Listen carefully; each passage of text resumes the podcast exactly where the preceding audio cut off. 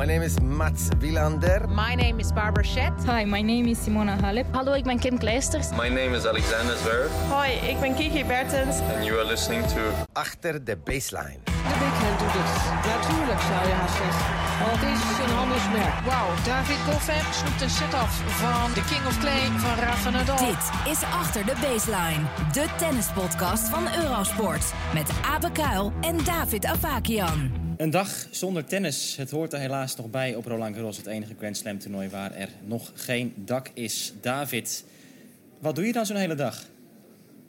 Ja, wachten. Het is de dag voor wachten, want je, je moet steeds in de gaten houden. eh, en het weer hou je natuurlijk zelf in de gaten, maar je bent altijd afhankelijk van de, ja, de, de mededelingen die worden gedaan in het perscentrum hier. En dan is het een beetje zo dat er om het half uur, om het uur, krijg je dan, eh, ja, wordt het de bel geklonken. En dan is het, eh, ja, eh, zoals u kunt zien, is het, regen, of is het weer niet ideaal. En we moeten helaas de wedstrijden uitstellen. En we kunnen niet beginnen voor half vier.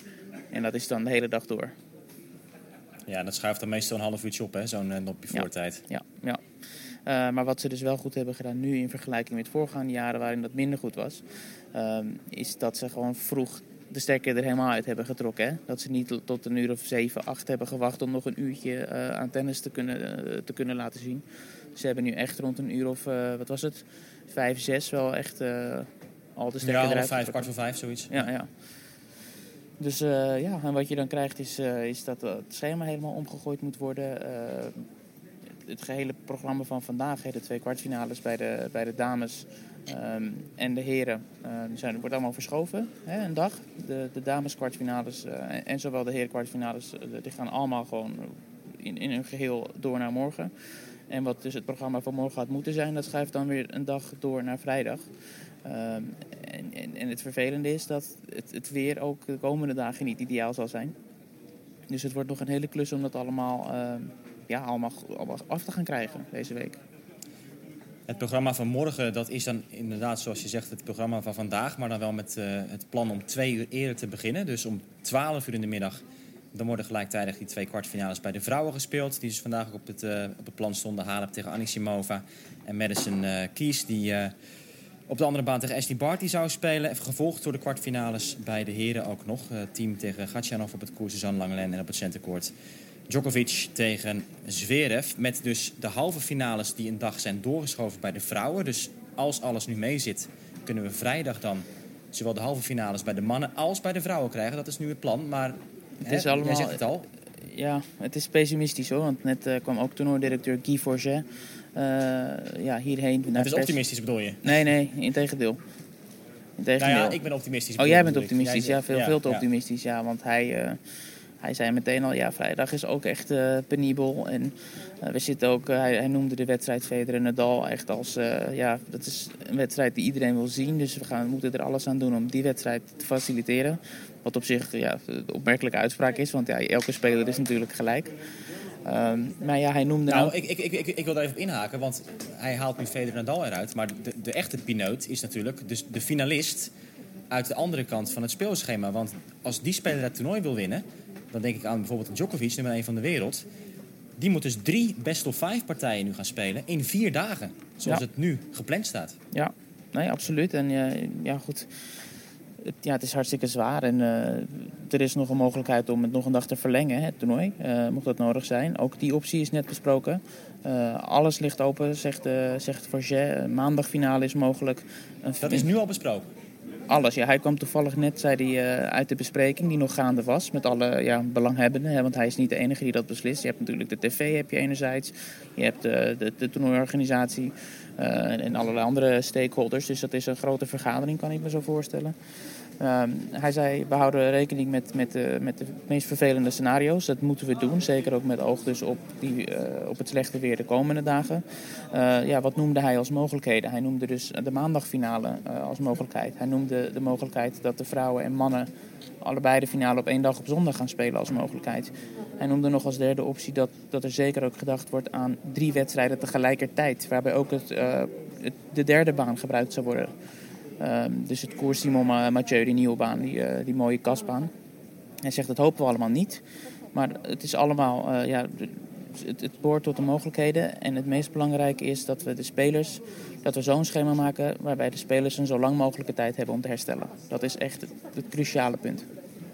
Ja, het is natuurlijk niet uitzonderlijk dat een Grand Slam finale uh, een dag later wordt gespeeld dan gepland. We hebben het de laatste jaren gezien bij de US Open. Toevallig, ik ben twee keer bij de US Open geweest, 2009 en 2010. En beide jaren werd de mannenfinale een dag later gespeeld. En zat ik al in het vliegtuig naar huis. Dus dat was een beetje, een beetje jammer voor mij persoonlijk toen. Um, Nadal tegen Djokovic, een finale hier in Parijs, was een keer afgebroken op zondag. Die werd toen maandag uitgespeeld, kan ik me ook herinneren. En um, dat is dus inderdaad een scenario dat mogelijk is. Maar om te beginnen, is het morgen ook zo slecht, de verwachting? Morgen is oké, maar vrijdag is weer slecht. Dat was uh, ja, het laatste nieuws wat Guy Forget bracht. Uh, en ja, wat ook een, een, een, dingetje is, wat de afgelopen jaren is omgegooid hier in Parijs... en wat ook wel een hoofdpijndossier is geworden... is dat ze sinds kort dus de halve finales als losse tickets verkopen. we hebben gezien in de afgelopen jaren dat het een ontzettend drama was. Elke keer dat na de eerste halve finale moest het stadion helemaal leeg. En dan moesten er weer nieuwe mensen helemaal in. En dat duurde allemaal heel erg lang. Maar ja, dat is nu ook weer zo. En dat, dat levert alleen maar ellende op ook. Zeker als alles weer eh, onderbroken wordt door de, door de regen. Dus hij zei van ja, het klopt. Dat is, uh, dat is jammer. Maar we, we hebben ermee te dealen. Um, verder misschien nog, nog goed om te melden wat het voor de, voor de tickethouders betekent. Hè. Mensen die dus een ticket voor vandaag hadden gekocht, die krijgen een volledige refund. En het recht om morgen gratis te komen uh, en in het Suzanne Langlen te zitten. Uh, als er plek is daarvoor. Met behoud van het recht op die teruggave van het uh, volledige bedrag van het ticket van vandaag. Dus dat is, dat is mooi, maar dat, dat zijn de regels. Um, ja, het is allemaal niet ideaal. Nee, het is, het is niet ideaal. En het is natuurlijk wel sneu dat dit nu op dit moment gebeurt. Het laatste jaar dat er geen dak is op het Cours Philippe Chatrier. Ja. Want dat is vanaf volgend jaar het geval. Over twee jaar willen ze zelfs avondsessies gaan introduceren, ook hier op, uh, op Roland Garros. Maar het kan dus echt een, um, een heel vervelend scenario worden. Ja, het is natuurlijk altijd zo, als je regen krijgt bij een Grand Slam toernooi... dan kan het het best in de openingsweek hebben.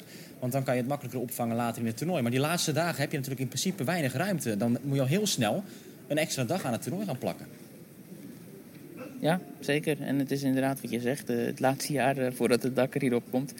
Uh, nou, misschien, misschien moest het toch, toch maar gebeuren om, om voor de twijfelaars nog aan, te tonen dat het echt wel noodzakelijk is.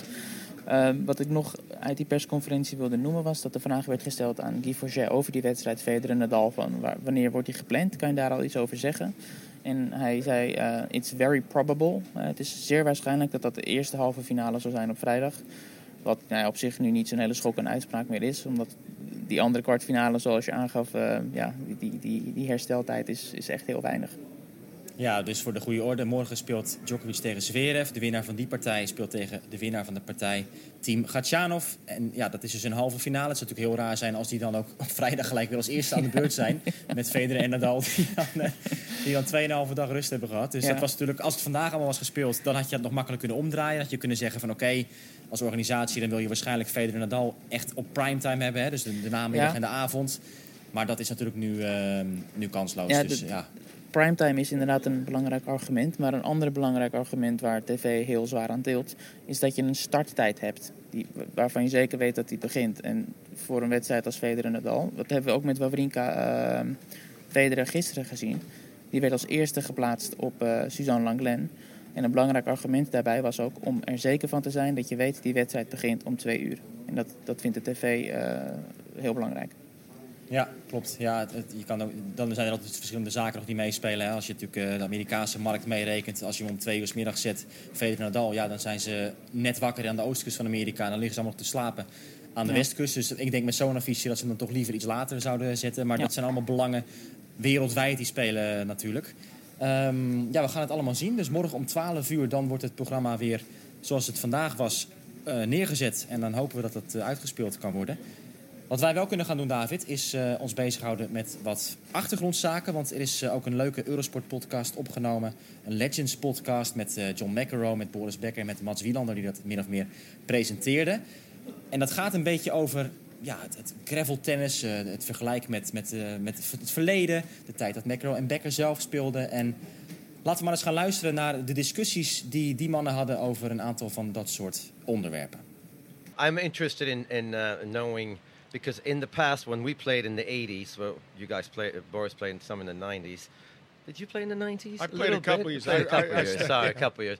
Uh, it was obvious that the, the, the players that won here at Roland Garros were, it was a defensive game. Uh, it was a matter of keeping the ball in play, and if you had a chance, you might do something. And obviously, Wimbledon with serving and volleying was by far the most aggressive, tactical.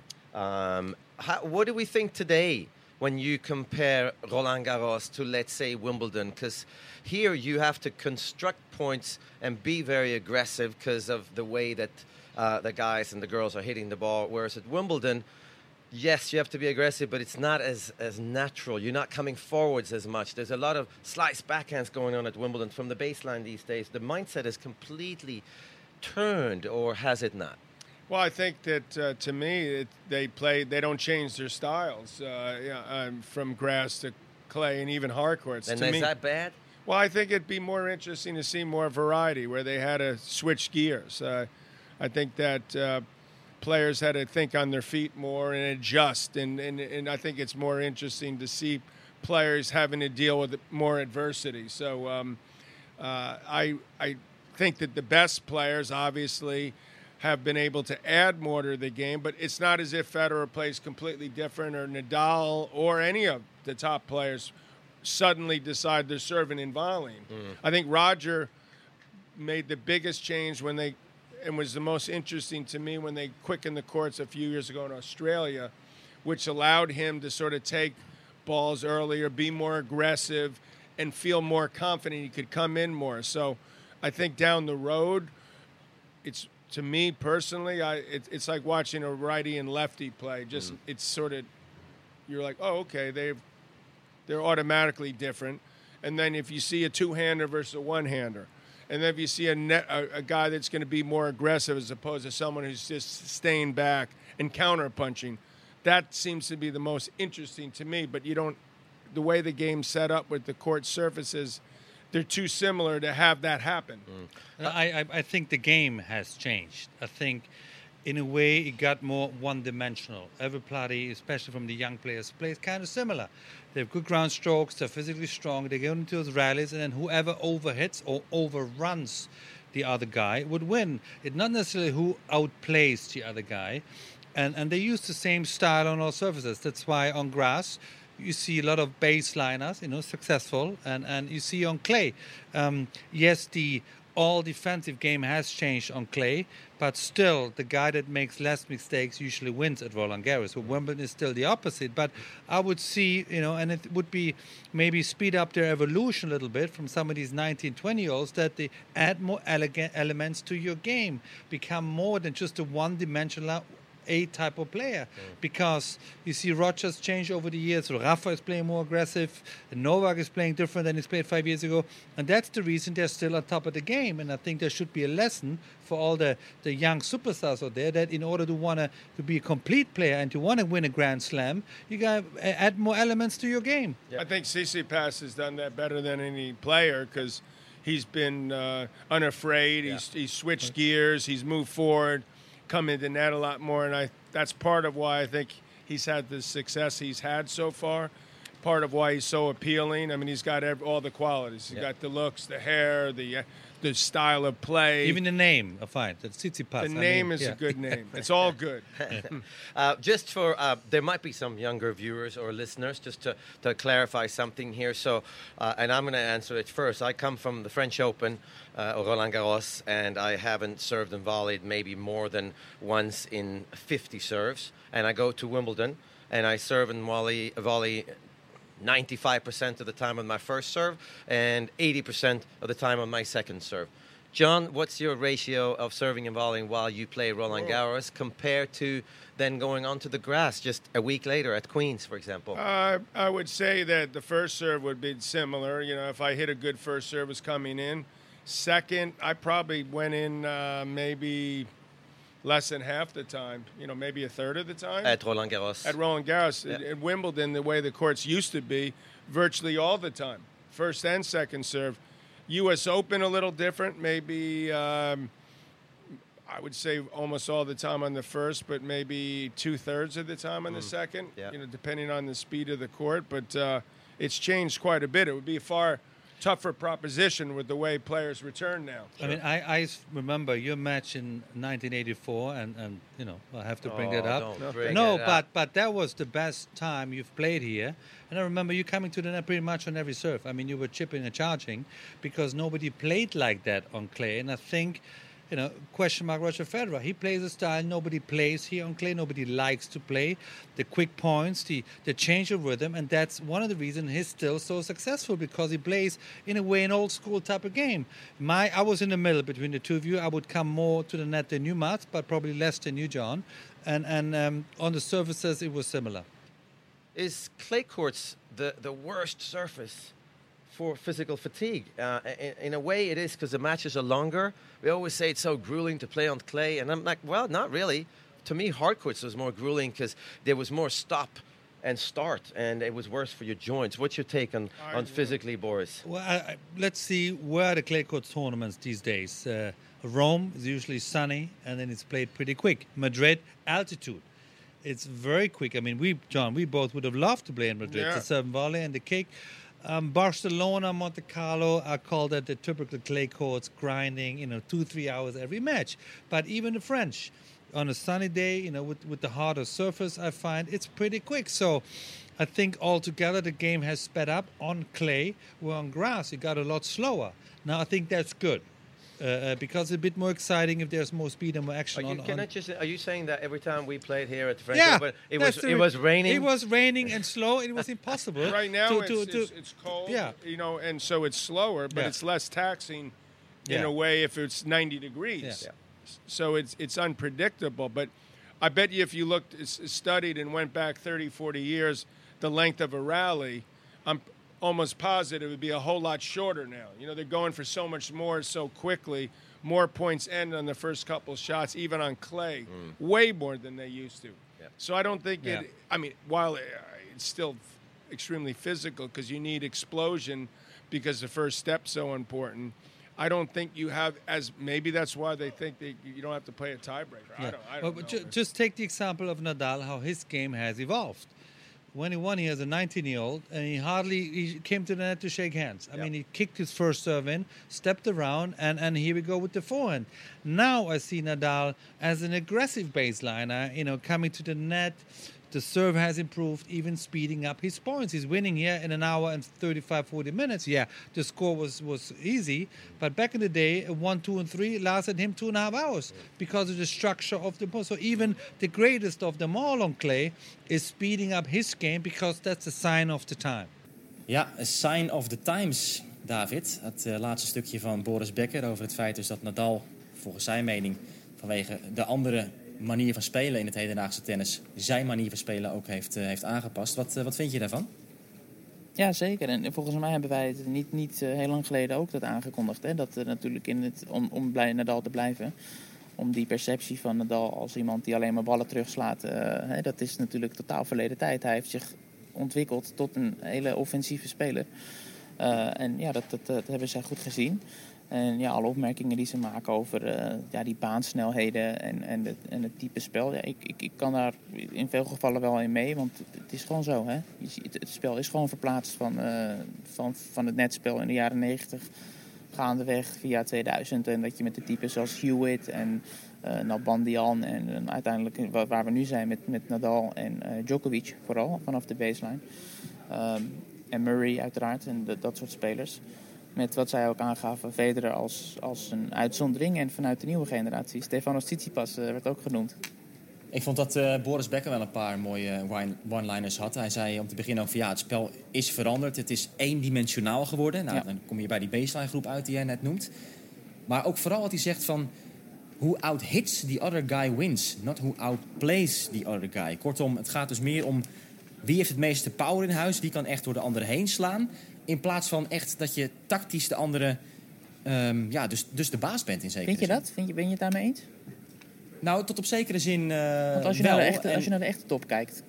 Federer, Nadal en Djokovic zijn geen spelers die, die, die echt op pure, pure kracht zoals eh, een type als Söderling of types als Anderson. Hè? Dat zijn wel spelers die inderdaad eh, volgens die theorie kloppen. Maar dat zijn niet de spelers die de boel domineren uiteindelijk. Nee, maar het, hangt ook wel samen met het feit waarom je dus minder service volley ziet tegenwoordig. Dat is natuurlijk gewoon een stuk minder mogelijk. Omdat ja, de return is al een eerste aanvalsbal over het algemeen. En als je inkomt met een Vroeger kon met een goed, goed geplaatste slice backhand kon je inkomen. En dan wist je, die tegenstander kan niet een of andere miraculeuze effectbal slaan... die nog via de tramrails inkrult of, of dat soort dingen. Dat bestond gewoon niet in die tijd. En, en de power die je echt vanuit de verdediging nog kan genereren... met dat nieuwe materiaal en zo natuurlijk allemaal. Dat is een stuk makkelijker geworden. Precies, materiaal. ja, dat zei zij niet, hè? Ja. Nee, maar dat, dat is dus wel waar het een beetje op neerkomt. Hè? Van, eh, hoe oud hits the other guy wins. Dus, dus het feit dat je nu gewoon meer power ter beschikking hebt... doet me ook een beetje denken aan, ehm, om dan toch weer bij Nadal uit te komen... eh, Tony Nadal, die zegt het ook heel vaak. Die zegt ook van ja, het, het, het nadenken op de baan... Dat, dat verdwijnt gewoon heel erg. Het is alleen nog maar rammen, rammen, rammen. En ik ben het er wel mee eens. Want als je ook zelf kijkt naar gewoon... Hè, dat zie je ook als jij op de club bent en eh, je kijkt naar jonge talenten... Ja, iedereen staat op eenzelfde manier te spelen. Ze staan allemaal twee meter achter de baseline. En het is pompen, pompen, pompen. Zonder dat er ogenschijnlijk echt nog een strategie in zit. Ja. ja, jij en ik die zitten daar heel anders in natuurlijk. Hè? Nee, maar goed, dat, dat ben je het wel met me eens, denk ik, of niet? Nee, nee, nee ben, ik, eh, ben ik zeker met je eens. En, eh, ja, wat doe, je- wat doe je er tegen? Het is, het is in trek op dit moment. En eh, het is niet vreemd dat er eh, ook op de club... Het, hetgeen wat er op tv gebeurt, dat dat doorcijpelt naar beneden. En dat het wereldwijd eh, het geval is. Ja, het is, het is de prijzen dat de coaches zijn die, die wel hè, daar aandacht aan besteden om, om, om het spel veelzijdiger te maken. En veel aandacht besteden aan, aan, aan ja, minispel, aan touchspelletjes. En ja, wie weet dat, eh, dat, dat wat ik net zei, al types als Stefanos Tsitsipas, hè, als, dat, als hij, stel hij wordt de nieuwe, de nieuwe nummer 1, dat misschien via hem eh, zeg maar, de aandacht op dat soort spel eh, toch blijft bestaan. Ja, maar ook, ook een Tsitsipas en een Federer, weet je, en tegen, tegen Wawrinka gezien. Tuurlijk, ja, het, het, het, het- nee, maar wat ik wil zeggen is, het, het service volley bijvoorbeeld, het is, het is nog steeds te doen, maar het moet een verrassingstactiek zijn. Als spelers tegenwoordig weten, mijn tegenstander speelt elke bal service Nee, volley, dat, dat, dat kan gewoon niet meer. Ja, tenzij je Karlovic bent. Of, of, of, Ja, maar hij, ja. speelt service, hij speelt service punt. er komt er geen tweede bal meer uit de pas. Dus eh, nee, of je moet inderdaad elke keer zo serveren dat je ja, echt steeds gewoon een- alleen maar een hoge blokbal eh, terugkrijgt of Ja. zo. Ehm, wat nog even werd gezegd, ook eh McEnroe die in 1984 hè, de, de beruchte finale tegen Ivan Lendl, daar, waarin hij voor stond, waarin hij werd afgeleid en toch die partij verloor. Dat hij destijds toch ook wel service volley op, eh, op gravel eh, regelmatig speelde. Ehm, maar ja, dat er dus in die tijd wel echt nog een verschil was tussen de tragere gravelbanen. En het was echt extra traag gevoelsmatig ook, omdat je dus niet die power in je rackets had. Vergeleken met Wimbledon, waar je dan echt dat service volley moet spelen. Hè? Dat, dat je echt gewoon van, van de ene week Roland Garros naar de andere week een veel groter verschil had Ja. qua tennis dan tegenwoordig nog het geval is. Wat McEnroe ook zegt, de, de baansnelheden tegenwoordig zijn ja, Ja. een stuk gelijkwaardiger geworden. En, en wat, wat mij ook opvalt is als je oude beelden terugkijkt van spelers die destijds werden neergezet als, eh, als retrievers, als het ware, types als Wielander, hoe vaak dat soort spelers naar het net gingen al, toch hè? Ja, ja, Weet ja, je, klopt. dat is ook Ja. altijd opmerkelijk om te zien. Dus, dus ja, de tennis is... Nou ja, nogmaals, om- omdat je toen, omdat je, als je toen gewoon een bal diep speelde... Ja, dan, dan wist je, die tegenstander kan niet van, van twee meter achter de been slaan. Een keiharde winnaar slaan. Het was Dat- gewoon een dat no-brainer om naar het net te lopen. Het, Ja, was, het was niet een, precies. eh, een, een, een, ja, vreemde keuze of zoiets. Het is gewoon eh, vanzelfsprekend. Ja. Ja, klopt. Over variatie gesproken, ik, ik zag ook het feitje voorbij komen dat het vandaag precies 20 jaar geleden is dat eh eh, Steffi Graf haar laatste Grand Slam toernooi won. Dat was natuurlijk ook een hele bijzondere finale tegen Martina Hingis destijds met heel veel emoties. En het was het laatste Grand Slam toernooi van de 22 die Steffi Graf is te winnen in haar carrière. En toevallig won Agassi ook dit jaar hè, hier. Ja, 20 jaar geleden Ja. is dat alweer eh ongelooflijk. 30 jaar geleden ook sinds het jubileum van de Onderlandse Service Ja, ja. van Michael Cheng. Dus het is toch wel een, eh, een bijzondere editie in dat opzicht. En eh, ja, 10 jaar geleden, als we dat nog even doortrekken, van 30, 20, 10. 10 jaar geleden sinds de enige titel van Roger Federer in Parijs. Dat is ook nog een interessant feitje natuurlijk. Zeker, zeker. Ja. En eh, als we kijk naar Nadal en Federer, die zijn natuurlijk altijd met elkaar verbonden. Dus het was ook het tienjarig jubileum van de nederlaag van, eh, van Nadal. De eerste nederlaag van Nadal op, eh, op Roland Garros. Dus, Ja, precies. En daarom, eh, daarom Ja. kon Federer ook winnen. Het is trouwens wel die uitspraak die hij deed. Want over het feit van... als je iets op Roland Garros wil passeren... dan moet je toch door Nadal heen gaan. Nou ja, Federer heeft dat, heeft dat toen Ja. dus niet hoeven doen in 2009. Dat, was, dat was wel typisch natuurlijk. Ja. Maar, eh, en ook Wawrinka trouwens, die in 2015 won. Die had niet van Nadal gewonnen. Nadal verloor toen van Djokovic. En eh Djokovic verloor van Wawrinka in de finale. Ja. Maar we gaan het zien of Ja. dat weer zo is. We hopen dat het vrijdag gespeeld gaat worden, die wedstrijd. Morgen dan dus weer hetzelfde programma als vandaag. Daar hoeven we weinig meer over te zeggen, eh, David. Eh, ja, nog één dingetje. Wat ik vergeten was in de vorige podcast met betrekking tot Simona Halep. Een heel bijzonder feitje. Ik moet het eventjes snel erbij halen. Oh, ik, ik had hem ook in gedachten. Ik, ik, ben, ik heb ook iets nog van Halep eh paraat staan. Ik vraag me Oh, af of over de- precies het- over die return games. Over de return games. Ja, jij hebt 16, 16, breaks op rij 16, of zo, ze geloof heeft ik, toch? 16 breaks op rij gemaakt. Dus de laatste keer dat niet Simone Halep niet een service game of eh, niet een return game heeft gewonnen, was in de tweede ronde. Ja, Ze heeft, waanzinnig. sinds de tweede ronde heeft ze al- alle service games van haar tegenstanders gewonnen. Ja. Het is, met, eh, eh, Amanda Anisimova dus een halt ja, eh, ja, en Amanda. Anisimova, de, de, vraag wordt veel gesteld. Ik zag ook dat jij op Twitter bevraagd werd van gaat dan Amanda Anisimova van Simone Halep winnen of een set winnen zelfs. Nou, de tegenstanders van Anisimova tot nu toe, de ranking daarvan is gemiddeld 136. Ja, oké. Ja, en Zij was natuurlijk een van, die, een van die twee speelsters die zonder setverlies de kwartfinales heeft gehaald. Ja. Dat was Marketa van Drosheva. Die is zonder setverlies zelfs naar de laatste vier gekomen. Ja. Maar goed, ik denk Anisimova dat dat eh, te lastig wordt. Ja, ja nee zeker. En ik, ik heb nog een eh, totaal willekeurig feitje wat, eh, wat nergens mee te maken heeft. Oh ja. Ehm, ja, dat vond ik gewoon een leuke statistiek die ik tegenkwam. Ik had hem ook zelf op Twitter geplaatst over Federer en Nadal. Het is Ja, die moeten we bewaren. Die, moet, die moeten we bewaren. Moeten we die bewaren? Even, Of even een lekkere teaser. Of herhalen? Nee. nee, we gaan een mooie preview geven nog voor die wedstrijd. En dan, pas, dan gaan we ook die feitjes eh, erin gooien. Vooruit, Ehm, vooruit. Het was vandaag de eerste keer sinds 2016 dat er een hele dag tennis verregende op Roland Garros. De, tweede keer, eh, of de derde keer sinds 2000 dat dat het Ja. geval was. Oh, daarover is misschien nog wel leuk om te, te melden dat sinds dat die, ja, die editie van 2016, waarin het dus allemaal misging, eh, met, met het weer ook, is dus de regel veranderd. Waar we vandaag dat, het effect echt hebben gemerkt, is dat je niet meer een wedstrijd mag starten. Dat is een nieuwe regel sindsdien. Op het moment dat het motregent. Dat is. Vroeger was het Oh, wel zo. Dus, ja, dat is dus, het, dus je hebt een bepaalde weersomstandigheid met motregen, waarbij je als een wedstrijd eenmaal gaande is wel door zou spelen. Ja. Maar als er dus motregent, mag je nooit een wedstrijd starten. Oké. En dat is alleen Dus- op Roland Garros? Eh, het is in ieder geval hier het geval. Ik, ik, ik, ik kan niet met zekerheid zeggen of dat overal het geval is, maar het is hier in ieder geval de regel. Omdat het in 2016 natuurlijk tot chaos leidde, hè, met heel veel spelers die ontevreden waren, niet wisten waar ze aan toe waren. Ja, die ze nu gewoon... eh, de baan op werden gestuurd. Precies, precies. Dus nu is het zo. Motregen, ook al zou je erin kunnen spelen, mag je niet een wedstrijd instarten. Oké, nou, dat is wel interessant om eh, te onthouden inderdaad. Ehm, ja, David, er is eh, vandaag geen bal geslagen op Roland Garros, maar toch hebben wij weer een half uur gevuld in deze podcast. Ja. Eh, ja, er is altijd genoeg over te discussiëren natuurlijk. Eh, morgen hopelijk kunnen we weer wat meer over de inhoud qua wedstrijden praten. Dan ben jij er natuurlijk ook weer. Jij zit nu nog in de perszaal. Het is nog steeds druk hè, om je heen. Ja, ja, zeker. En daarom ook dat ik wat, wat zachter praat vandaag. Ja, iedereen is hier nog.